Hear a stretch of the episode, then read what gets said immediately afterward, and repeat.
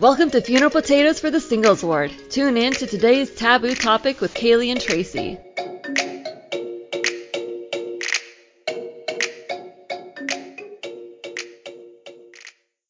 And we're off. We're here. That's all I've got for today. I know, same. It's getting harder doing what the Lord wants me to do in regards to like finding a job and hmm going to that next step. Yeah. And all and the full moon is out, so like all I want to do Hey. is nothing I thought you and lay around and yeah, and the Lord's just like and the Lord's like, "No. Keep it up. Let's Mhm. go. Keep up." And I'm like, "I don't want to." right? Well, I think we're getting to the point, as, like in the pandemic, where it's like, okay, this isn't about to stop, like everyone's been saying. So we have to adjust to the new life that is before us. Yeah. and to start moving on again. And the Lord has given us, I think, a little bit of time for over the last couple of months to like slow down and try to catch up. But now it's just like, oh, well, like this isn't going on forever. We have to start moving again. We have to start living our lives in this new way. And it's like you said, it's just like we have to start moving fast again. And it's like I, but we got comfortable doing less, and we're not ready to do anything now. Yeah. It's mostly I got comfortable not having to stress about a job Mm, because mhm. I was just trying to figure out where the Lord wanted me to go, and that was stressing me out enough as it was. And now Yeah. I'm like, I'm where the Lord wants me to be for now, but I need to get to that next step. And the Lord's just telling me, you have to do this, and you have to do this, and if you're not doing this, then you're not going to get to this point. And I'm like, Ugh. yeah, so it's a mess. It's yeah, great. We're fine. You're fine. You're doing great. I'll be fine. I will be fine. In the immortal words of Destiny's Child, I'm a survivor. Hey. I'm not gonna give up. I'm not gonna stop. I'm gonna work harder. hey, hey. Oh yes, rocket. All right. Let's jump into this. Let's do it. Let's rip the band-aid off because we know it's gonna lead to some rage along the road. So let's let's do it. Bring it on. So, This could end up being a multi-part series, and to be totally honest, because there is so much content we could cover, we really could stretch this out for like weeks. So maybe this will just be like our introduction to the topic, and then in the future we'll dive deeper.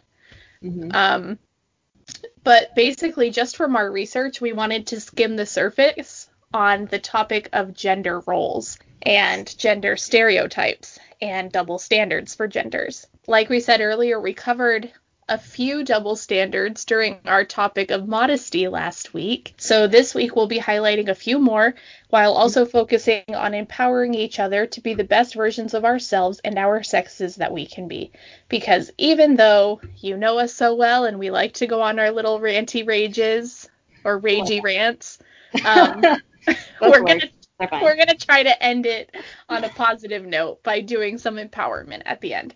So, yeah, I know. So yeah, let's do this. It's gonna be great, you guys. Just get ready to dive right in. Put your seatbelts on. Today we're starting with gender roles and how they played in doctrinally, how they play into the church, as well as outside the church, such as just in basic society. Um, because there are different ways that they do get viewed, and it complicates a lot of relationships, I think, ultimately. But there's a lot to be considered to to take a step back and to really see how, where they are and how they play into our daily lives, um, wherever we might be. and our second category is going to be stereotypes. So there we're gonna highlight toxic masculinity, toxic femininity, and many more things which we see within our genders. Exactly. And then continuing on with that concept is the double standards that we um, tend to see within society, within uh, in regards to genders and everything. It'll include things like modesty and chastity and the work balance life. Um, so that's going to be fun. And then, of course, we'll end it strong. With empowerment. So Yes. here's hoping we stay on track today. All right. Got our fingers crossed. All right, so let's start out with gender roles, and we're going to start off with doctrinally and within the LDS Church because there's a lot. Um, Mhm. we and have, probably know best. Yeah, basically. Um, in the church, we've learned a lot about gender being of divine design, predetermined in the premortal existence. Today, we are not going to be contesting that or agreeing specifically with that. We are going to be looking at what the doctrine has taught us specifically about gender roles and Mhm. what society has taught us for hundreds of years about gender roles. Um, that narrative we know is very much changing in our time, and we look forward to doing an episode about that specifically in the future when we, Kaylee and Tracy, understand more about it and we've done more Yes. research for it. So, Mhm. we want to address that appropriately and yes. So don't be offended by this Please. section. We are literally just going by the book and throwing it out there for you. Yeah. throwing out yeah throwing out what we've got what the church has given us and then our opinions to follow hmm But All we right. don't have any further facts outside of that. there there all right so starting strong as of course we always do we are going into the family a proclamation to the world um, i think that's like it's basically our strongest uh, piece of any type of evidence towards the concept of gender roles and within it, it says, by divine design, fathers are to preside over their families in love and righteousness and are responsible to provide the necessities of life and protection for their families. Mothers are primarily responsible for the nurture of their children. In these sacred responsibilities, fathers and mothers are obliged to help one another as equal partners. Disability, death, or other circumstances may necessitate individual adaptation.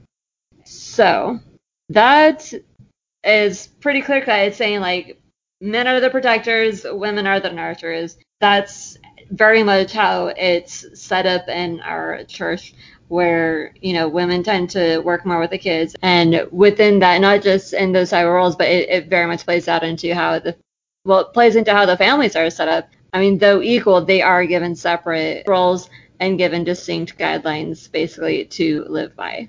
Yeah, and in a lot of my research regarding gender roles in just on the church website or church affiliated websites, most of the stuff pointed towards women and motherhood. It never pointed I mean, it did point a little bit towards men and fatherhood, but Mhm. not nearly as heavily as it did with women and motherhood. So, a lot of the things that we're going to see in the church doctrine in regards to gender roles is going to be that women are meant to be mothers, nurturers, and people that are continuously caring for other people. And Mhm. that's the basic gist of that. And then there's this quote by President Benson, Ezra Taft Benson, that confirms what I've just shared with you. It says, It is divinely ordained what a woman should do. The divine work of women involves companionship, homemaking, and motherhood. Brethren of the priesthood, I continue to emphasize the importance of mothers staying home to nurture, care for, and train their children in the principles of righteousness. You women were not created to be the same as men. Your natural attributes, affections, and personalities are entirely different from a man's. They consist of faithfulness, benevolence, kindness, and charity. They give you the personality of a woman. They also balance the more aggressive and competitive nature of a man. The business world is competitive and sometimes ruthless. We do not doubt that women have both the brain power and skills, and in some instances superior abilities to compete with men. But by competing, they must of necessity become aggressive and competitive. Thus, their godly attributes are diminished and they acquire a quality of sameness with man. And those quotes are both from the Eternal Marriage Manual. I just want to sigh, groan, and look away. Uh, I like, I do like a few things. It's saying that we have that people, um, that children of God are born with natural attributes, affections, and uh, personalities to a certain extent. Um, it's saying that we've been blessed with a lot, and there is opportunity to share all these with the world around us. However, it does try to make it very black and white that uh, the two specified genders here are very different in every way, which is not always the scenario. not every woman is born, raised, and lives a lifestyle where she presents as faithful, benevolent, kind, and charitable. Then not all men are aggressive and competitive in that manner. And it's, oh, I just have so many small problems with this. I mean, So I that- get what I get it, but like, no. So that one will hit more on in stereotypes Yes. because I do have an entire segment about that. But Mhm. okay, so in regards to these two quotes by Ezra Taft Benson, what I Mhm. do like is that main line where he says, You women were not created to be the same as men. Mhm. Like, our natural attributes, affections, and personalities are entirely different from a man's. And Mhm. I enjoy that immensely because we're not supposed to be the exact same. We're supposed to complement one another. So, like, where a man is lacking, a woman can kind of make up the difference in that relationship. Or where a woman is lacking, the man can make up the difference in that relationship. Mhm. It's supposed to be a complement. It's never supposed to be at opposition or saying that the woman has to be a certain way and a man has to be a certain way. Like exactly. it's all complementing partners in a relationship. And Mhm. that's what I like in that quote. Mhm. Agreed. Agreed. I think that's really important to be able to highlight that. I mean, yes, we might be given certain callings within our life, or we have certain attributes um, that help define us. But just because there is an expectation of a gender role doesn't mean that that we're going to be the best ones to always necessarily fill it. Mhm. if if that makes sense.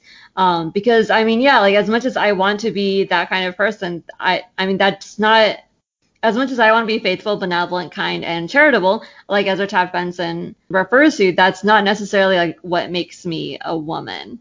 Like it's just who I view myself as. It's the gender I've I have that I've accepted, and I just don't. Hmm, I can never finish these sentences. My goodness. gender roles, you guys, gender roles are not what they were. Okay, so I'm going to add on to that because just by you saying gender roles are not what they were, Mhm. a lot of the okay, so Kaylee knows, but I'm gonna share this with you because I was practically pulling my hair out of my head yesterday when I was doing Yes. research for this episode.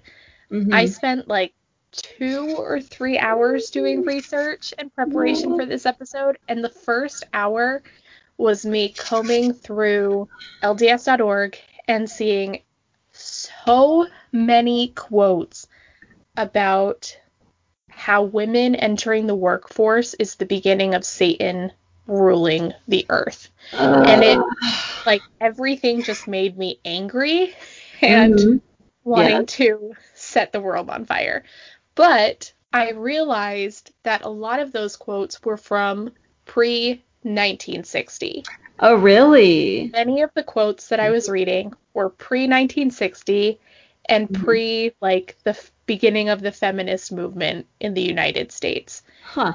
And or they were just at the beginning of the feminist movement and they were all from really old dudes who had never experienced a woman in the workforce before. Oh my gosh. So, Well. as I started looking at more recent quotes about womanhood and Mhm. women working and all of this other stuff and the qualities that women have that make them unique, I started seeing a complete switch and things Okay. improve.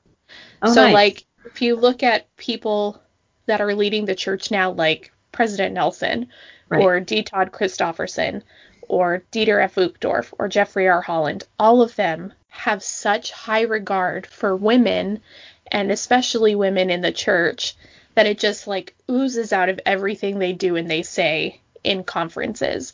And so that helped me significantly calm down yesterday. Okay. Oh, that's good. Yeah. That's comforting. Yeah. So again, doctrinally, what we see is that gender roles were designed basically in the premortal existence and we were made to complement each other. Mhm. But the personal views of members of the church and even church leadership is beginning to change and become more progressive.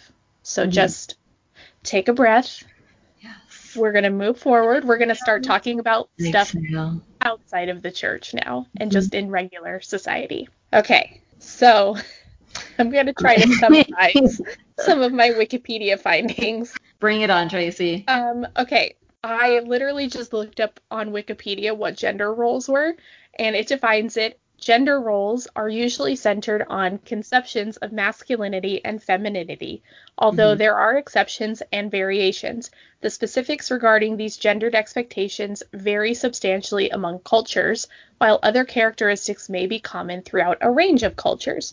For example, in the US, marriage roles are generally decided on based on gender.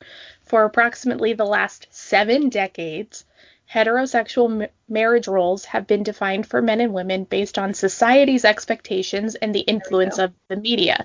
Men and women are typically associated with certain social rules dependent upon the personality traits associated with those roles. Traditionally, the role of the homemaker is associated with a woman, and the role of a breadwinner is associated with a male. And that comes from literally the last 70 years or more of society and the media telling people that this is how it's supposed to be.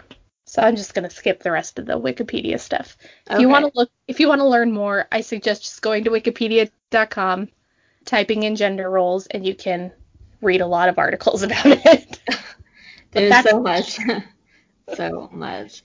Um, I mean, well, the the exciting thing here though is that gender roles is becoming a lot more is becoming better understood. There are being there are college classes and all types of courses where people are beginning to learn about the history of gender roles, how they've changed, and how to respond to them, which I think is very important and very fascinating because it helps us to become a lot more aware of our actions and how we view those around us. People are made to complement one another, but it doesn't necessarily mean that the man has to be the breadwinner.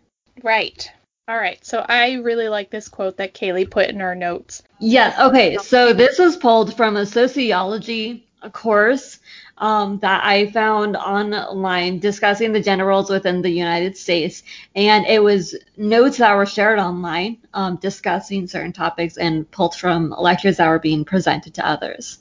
It says one main thread in discussions about gender roles in the United States has been the historical evolution from a single income family or a family unit in which one spouse, typically the father, is responsible for the family income, to a dual family in sorry, to a dual income family.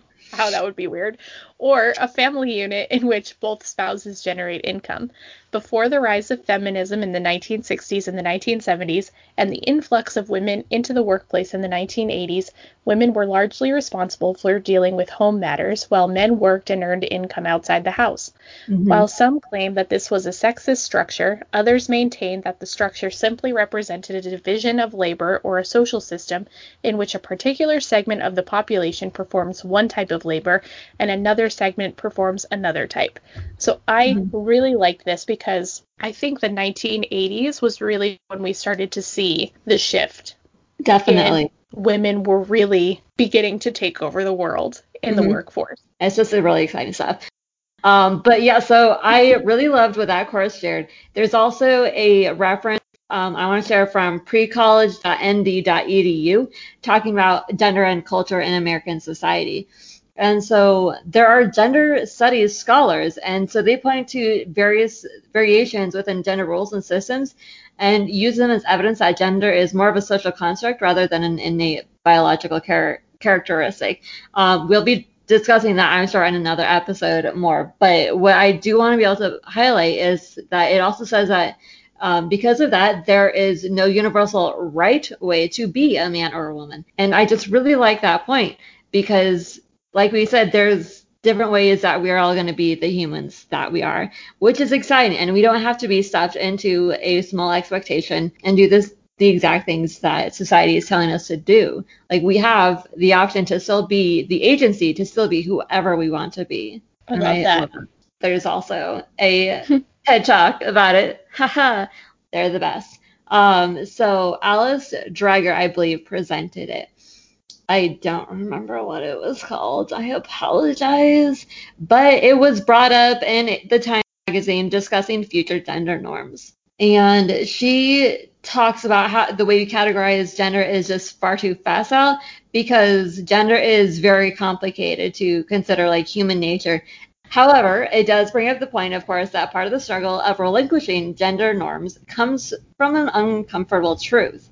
Men have everything to gain when we overthrow patriarchy, but they also have something to lose from giving up their traditional masculinity. This is said by Tavia Nyong'o, an associate professor of performance studies at New York University, and she and they emphasize that male rights vary widely across race and class divisions, and that white men have even more to lose than men of color.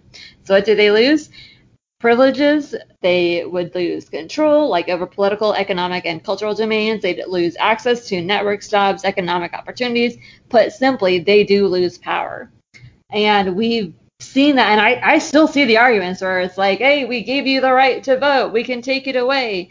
Mm-hmm. And they say like, well, you didn't always get to do this, so maybe you still don't deserve this. And yep. if I give you this, then that's taken away from what I have, and I don't want that, so I'm not going to give it to you.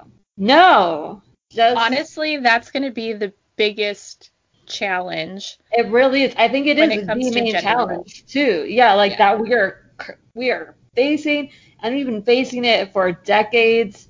Um, and I've also done a little bit of research as well. Um, lately just through history because there have been civilizations, there have been um, colonies and all sorts of groups of people and countries where like they would have like really good a really good balance of everyone complementing one another and they didn't have the expectations of these basic gender norms that we've worked with for so long um, and like the Western world kind of started to take over a lot of the older beliefs, and we're just like, no, women do this, men do that, and that's it. And it took away a lot of options that people once had, and now we are trying to get rid of that because it was dumb. Exactly. So let's wrap up gender roles because I know we could go on this one for Honestly, like days and yes, days. Yes, I know, I know. So our conclusion, our conclusion on gender roles is it basically comes down to societal structure, choice, the need for equality for best possible outcomes, and it causes additional problems, which leads into our stereotypes, which is our hey. second. Yes. So for we're gonna break it up by men and women to start out with. So just from mm. men, from our society's norms, we put men into a mold and expect them to behave and exist in a certain way. Men are expected to be strong physically, stoic or non emotional, financial providers, whether they're the sole or the main providers for their families, aggressive, ambitious, hardworking, often lecherous and focused on sexual driven desires. I I love how you chose lecherous as the word it. too. That's, that's yeah. Mm-hmm athletic, cunning, powerful, and many, many more adjectives that all focus on power, pride, and strength. That's mm-hmm. the like tiny box that we've put men in. And, and it okay, but if you also need more examples of that, all you have to really do is go to like a shampoo and hair care like display in a store and you'll see how there's like flowers and fun things on all the women's stuff, but on the men's stuff it's all like black and gray and blue and like super dark and strong and then it has like all these like really strong aggressive words like black ice all the time. Yeah. Um and this is essentially where we get tos- toxic masculinity from. Mm-hmm. Um, driving the force that men have to be like this and then filling in the blank and nodding and not allowing them to also be kind, nurturing, sensitive, or gentle or even allowing them to have emotions brings a toxic culture of manliness that often leads to domestic violence, bullying, aggression, suicide, boys mm-hmm. will be boys mentalities, and our absolute favorite, mansplaining. Oh my gosh. Mm-hmm. The worst thing ever. But yeah, and that's like a serious stereotype. Like these are all stereotypes that still very much exist. I know there's like always a few exceptions and everything, but it's so rampant in society. Like it's the only way that you can be a man kind of thing and it is the worst thing yeah honestly. all right so now let's look at the flip side of women from our society standpoint, women are supposed to be the polar opposite of men. Traditionally, women are expected to be delicate, both physically and mentally, mm-hmm. kind, nurturing, caring, loving, generous, thoughtful, gentle, sympathetic, empathetic, sensitive, and many, many more adjectives that all focus on gentleness. Mm-hmm. Um, and I really like this one quote. I'm going to throw it in here. It mm-hmm. is, You don't have to play masculine to be a strong woman, which is by Mary Elizabeth Winstead. So just keep that in mind as we go through this next bit, too. Mm-hmm. Honestly, yes. And then I love this next section. Um, pulled from Psychology Today discussing toxic femininity. Mm-hmm. Because sometimes the women who take their traditional gender roles too seriously to heart end up victims of toxic femininity, which is defined as when one works to the benefit of others but to the detriment of themselves. It can appear as forms of depression, exhaustion, or wildly illogical solutions to complex problems. Essentially, women who focus so much on giving everything they have emotionally to others and neglect themselves and end up completely burnt out and uncared for because they gave all they had to others. Often this comes out as a result of trying to survive oppressive misogyny or internalized misogyny. And I think we in the church can see this example in like the cookie cutter mold of what a Relief Society president is. Mm-hmm. So when you think of a stereotypical Relief Society president, you think of someone who is kind, kind of has that like lilting, gentle voice, is constantly serving, giving of their time, their talents, like giving food out to people, making mm-hmm. visits, like doing everything they can to go above and beyond, but then neglecting themselves completely.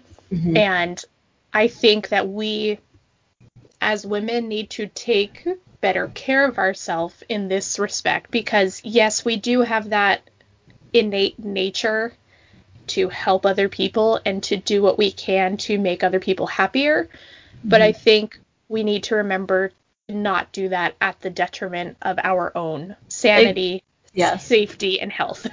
Exactly. It's not supposed to be to the detriment of ourselves when we when we are helping others. We should be selfless, but it needs to be within our actual capacities. Mm-hmm. Like there's there have been uh, places and opportunities where I've had where I'm like, okay, like I could help this person, but honestly, like I don't know how to do this, and I already know at the point I am at where I am at in this very moment, like I I can't do it.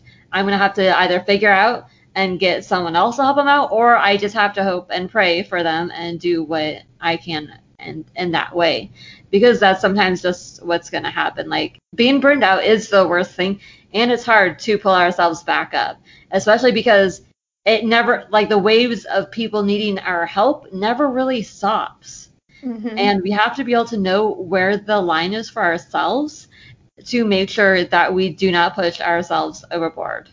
And I mean, honestly, this goes for men as well. Like, this isn't just something that women always deal with. Um, but this is as a defined trait um, that women are nurturing and the helpers and the helpmeet. We do tend to get bogged down with all of the all of the work in a certain extent, um, and we can't take it on if we can't really manage it. Exactly. Um, I'm gonna throw out like a shameless plug for the newest Do issue it. of the Ensign. Yes. Um, there are two articles that I think will really help combat these stereotypes. So one, there's one about being a helpmeet. It's literally I think it's called like what is a helpmeet or something like that. Ooh. So read that. It's very informative and tells you that helpmeet doesn't just mean like a servant or whatever. It means like strength and like someone who lifts people up. Anyways, it's right. important. You should read it. And then the second one is also in the ensign. It's in the back. It's about mental health. It's in the section for young adults. So definitely take a second to read that, but it talks about everything that we've just covered with burnout and like giving of so much of ourselves but not taking time mm-hmm. for ourselves.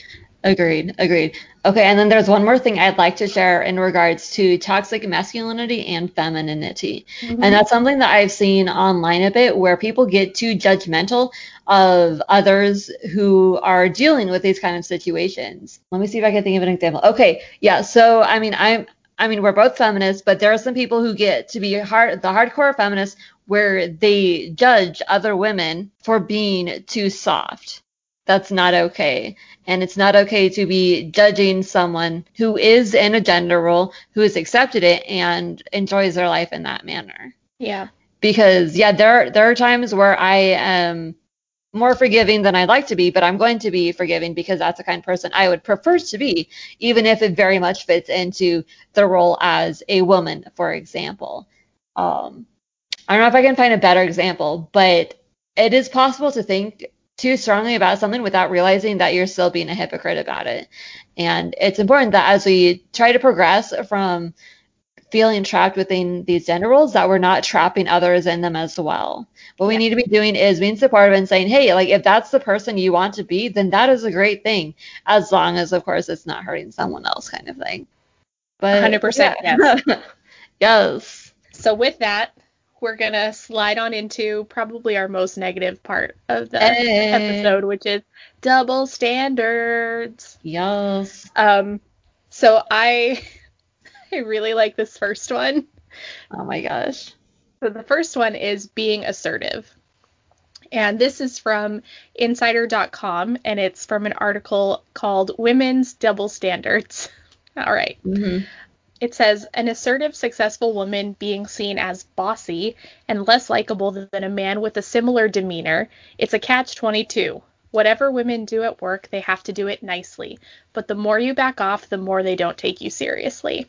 Mm-hmm. So, oftentimes, being a woman in a business situation, if you're assertive and you're like not really aggressive, but if you're ambitious and like pushing forward, they'll label you as a bitch or mm-hmm.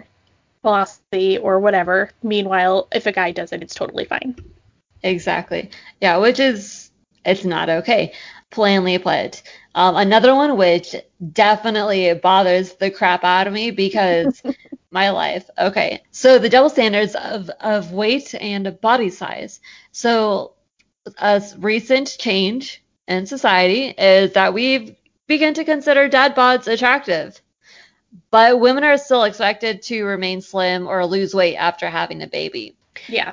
And it bugs the crap out of me that so many celebrities are like, okay, yeah, like I had my baby and now it's been like three weeks so i have to start working out again and i have to lose all this baby weight or and maybe even more like immediately and or they're already going out at that time and everyone's like oh my gosh like how did you do that i mean as long as you're being healthy then that's great do what you will but the fact that we are so much more accepting of men and their move with the dad bods is not okay when we're not accepting that towards women either mm-hmm. um, so another double standard example is we talked about last week modesty. Hey. I know we talked about this last week. I am still not over this line from the For the Strength of Youth pamphlet that says, and I quote, Young women should avoid short shorts and short skirts, shirts that do not cover the stomach, and clothing that does not cover the shoulders or is low cut in the front or the back. Young men should also maintain modesty in their appearance. That is the most bogus thing I have ever freaking heard. I hate it so much, and you already know from last week's episode and from the Instagram post for our episode last week, but young women get an explicitly detailed list of things we shouldn't wear to be modest, but men get a simple just maintain modesty. Mhm. Yeah, sure, and, Jan. Sure. Oh, okay. Yeah. Right. Okay. Well, the, the interesting thing here, though, is that this is very much played from. It, it's remained a constant within society and like religion. I watched a TikTok video of this guy that was a teacher, and he was they were getting ready for this new year, and it was a Zoom call, of course, and everyone was like, okay, like here's all the um, expectations, and okay, like here's the teacher dress code for this year, and it was literally just for women. Like there was like they were saying, okay, you can wear these kind of shoes, but you can't wear those kind of shoes. You can wear these kind of clothes, but you can't wear those kind of clothes. And you have to be careful about this, this, and that. And then they're about to close out the slide, and they're like, okay, like yeah, let's move on. And then he's like, I'm sorry, wait, like that's just for women. Like what? What about men? Don't men have any expectations? And they're just like, what? No one thinks about that, and it's not okay because they're not only just saying, hey, men can wear anything, but they're also saying that women have to be so restricted in their clothing when that's when we shouldn't be talking about that. Yeah, It's it's not the important thing here. it's obnoxious. it's so Mhm. stupid. Exactly. And that's it's not okay. But we talked about that last week. All right. All right. And another one, it's our last one because we know we could rant about this for days on end. Forever. Um, but the last one is promiscuity.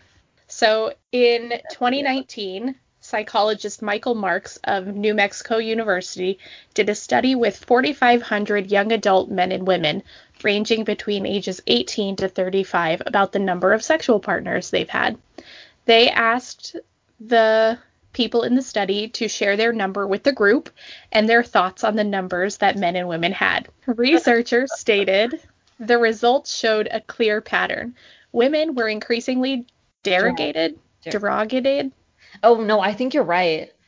Derogated. I can't pronounce anything, so I trust you, Tracy. okay. I'm gonna say derogated.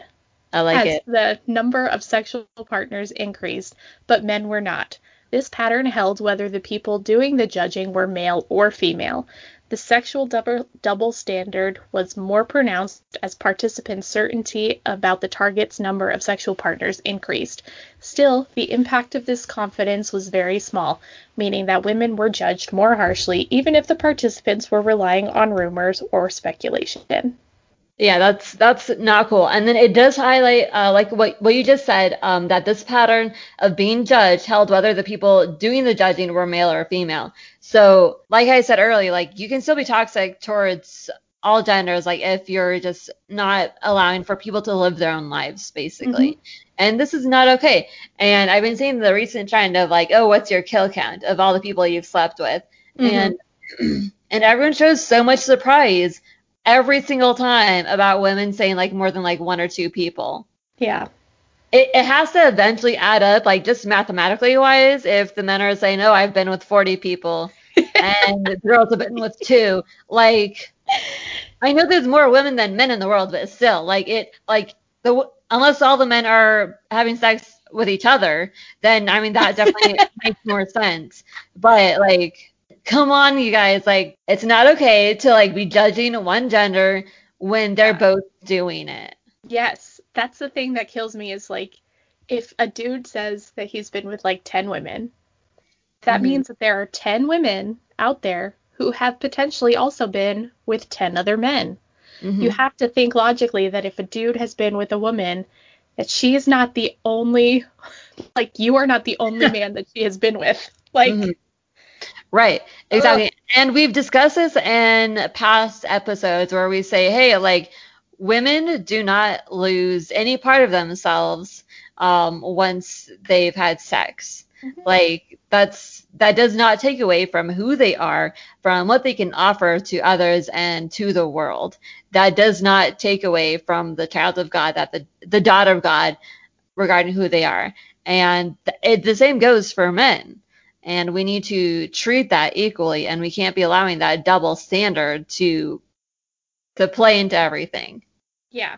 ridiculous so Basically, this- double standards are garbage, and we need to just light them on fire.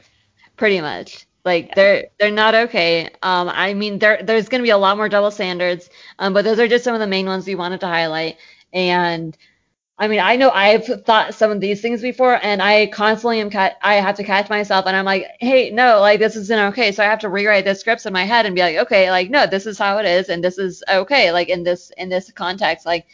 And it's very important that we are consciously catching ourselves when these double standards come into play within our minds, and we have to consider them and see how we can rewrite them for ourselves so that we can better support our brothers and sisters. Exactly. So now let's flip it around. Let's go back to positivity, Yes. and we're going to focus on empowerment now. So bring it home. we're going to do male empowerment first because oftentimes men feel like we don't actually want to give them any sort of empowerment. So we're going to surprise men and empower them for a minute. Let's do this. okay. So most of the quotes that I got from church or like church affiliated sites Mhm. are from D. Todd Christofferson, who is Yes. a champion of men and women. Like he, He is. is. just magnificent. He's wonderful. He's a Um, great example to refer to in all this stuff. If you guys just want to read like everything he has said. Really. Um, so this quote comes from the October 2012 conference, Brethren, We Have Work to Do. He says, As men of the priesthood, we have an essential role to play in society, at home, and in the church. But we must be men that women can trust, that children can trust, and that God can trust. In the church and the kingdom of God in these latter days, we cannot afford to have boys and men who are drifting. We cannot afford young men who lack self discipline and live only to be entertained. We cannot afford young men who are going nowhere in life, who are not serious about forming families and about making a real contribution in this world. We cannot afford husbands and fathers who fail to provide spiritual leadership in the home. You adult men, fathers, single adults, leaders, home teachers, be worthy models and help the rising generation of boys become men. Teach them social and other skills. How to participate in a conversation, how to get acquainted with and interact with others, how to relate to women and girls, how to serve, how to be active and enjoy recreation, how to pursue hobbies without becoming addicted, how to create or sorry, how to correct mistakes and how Maybe create to them make, too. how to correct mistakes and how to make better choices. End quote. I love Mhm. that. It is so important. Mhm. I I mean I know a lot of great guys. Like there are plenty, even though I rag on men on occasion. Regular. But I mean yeah, but um but th- there's so much good that they can that they can do that uh there there's just there they can be so great and it's important that we help them in any way that we can um and that we help one another in that because some of the men I have known are truly incredible. And if we could have everyone like that, then that is great. And in the Eternal Marriage Manual, it says fatherhood, in a sense, it's an apprenticeship to godhood. So if given the opportunity to be a father, it really is, from what I hear, an excellent opportunity to be awesome, to learn awesome things, and to to build a family. Exactly. All right. So from the October 2006 General Conference talk, Let Us Be Men, also by D. Todd Christofferson, he says, Integrity is fundamental to being men. Integrity means being truthful, but it also means accepting responsibility and honoring commitments and covenants. A man of integrity will honestly face and correct his mistakes, and that is an example we can respect. Amen to that. Yeah. Yes.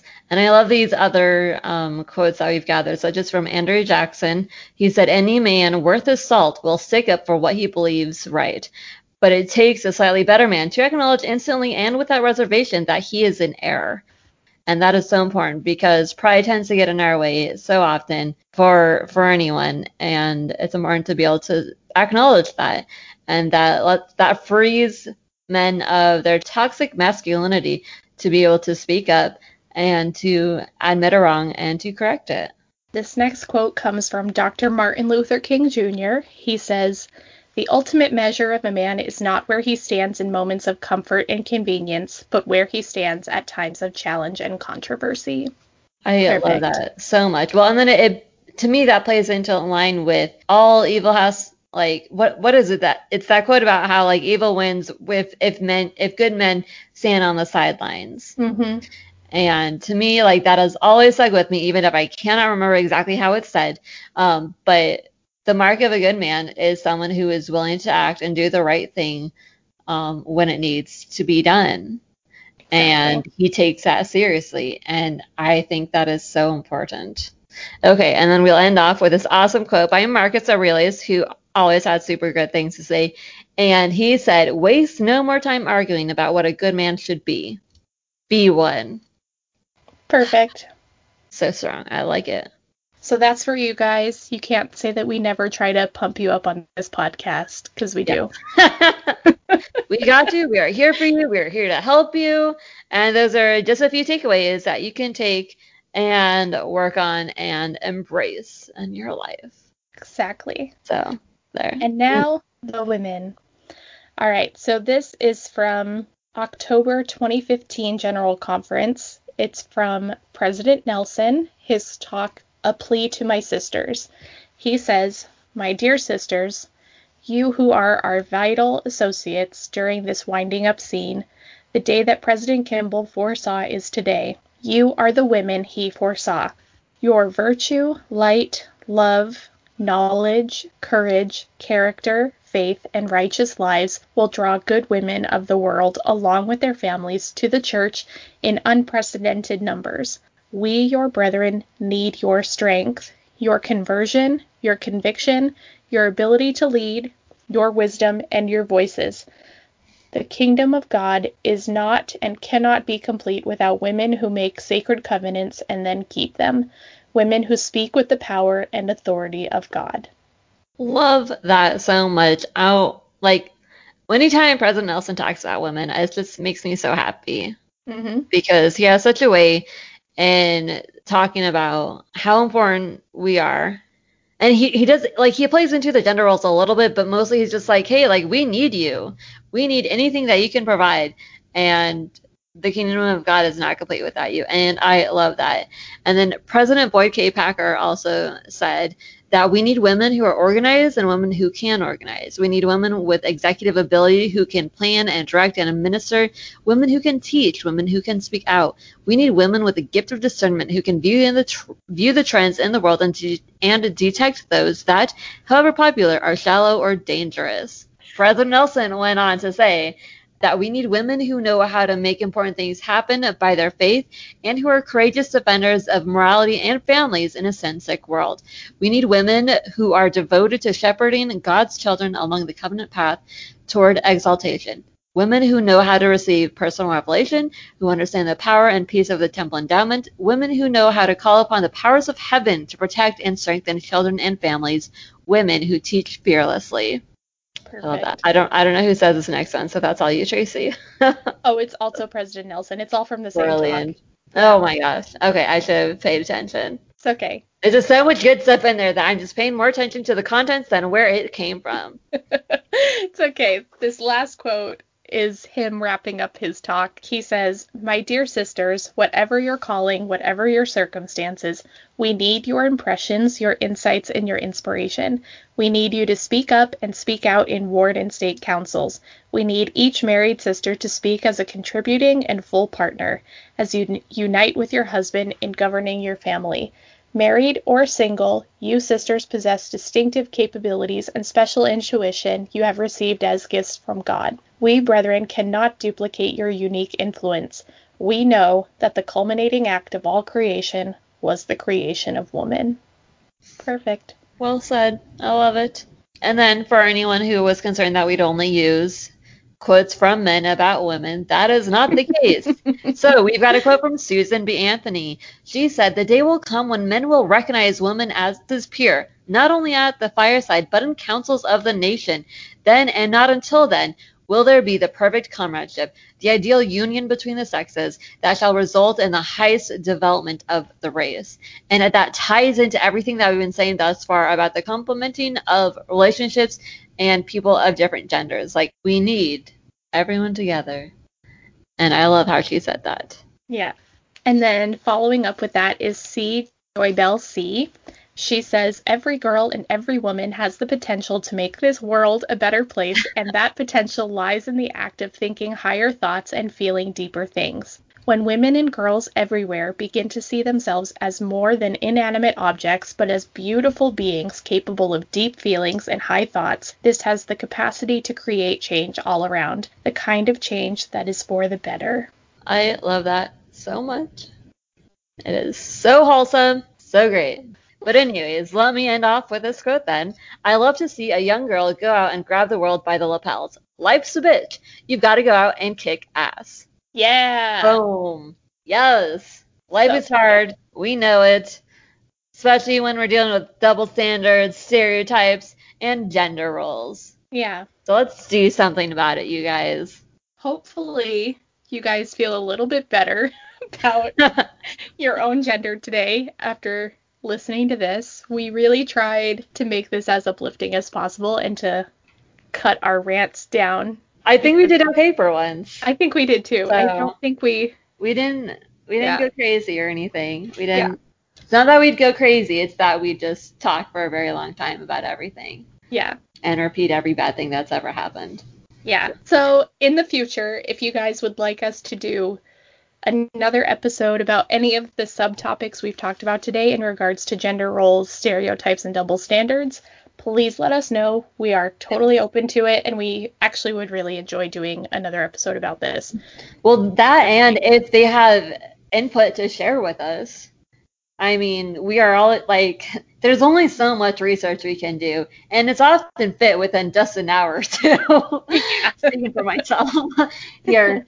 Um, so if you guys have anything that you think that should be said here, that should be shared, please let us know. Like, we'd love to hear from you guys, and if we are missing anything, then help us fill in the gaps here. Mhm. So we're trying to do our part and be of help, but we also need you guys to do that.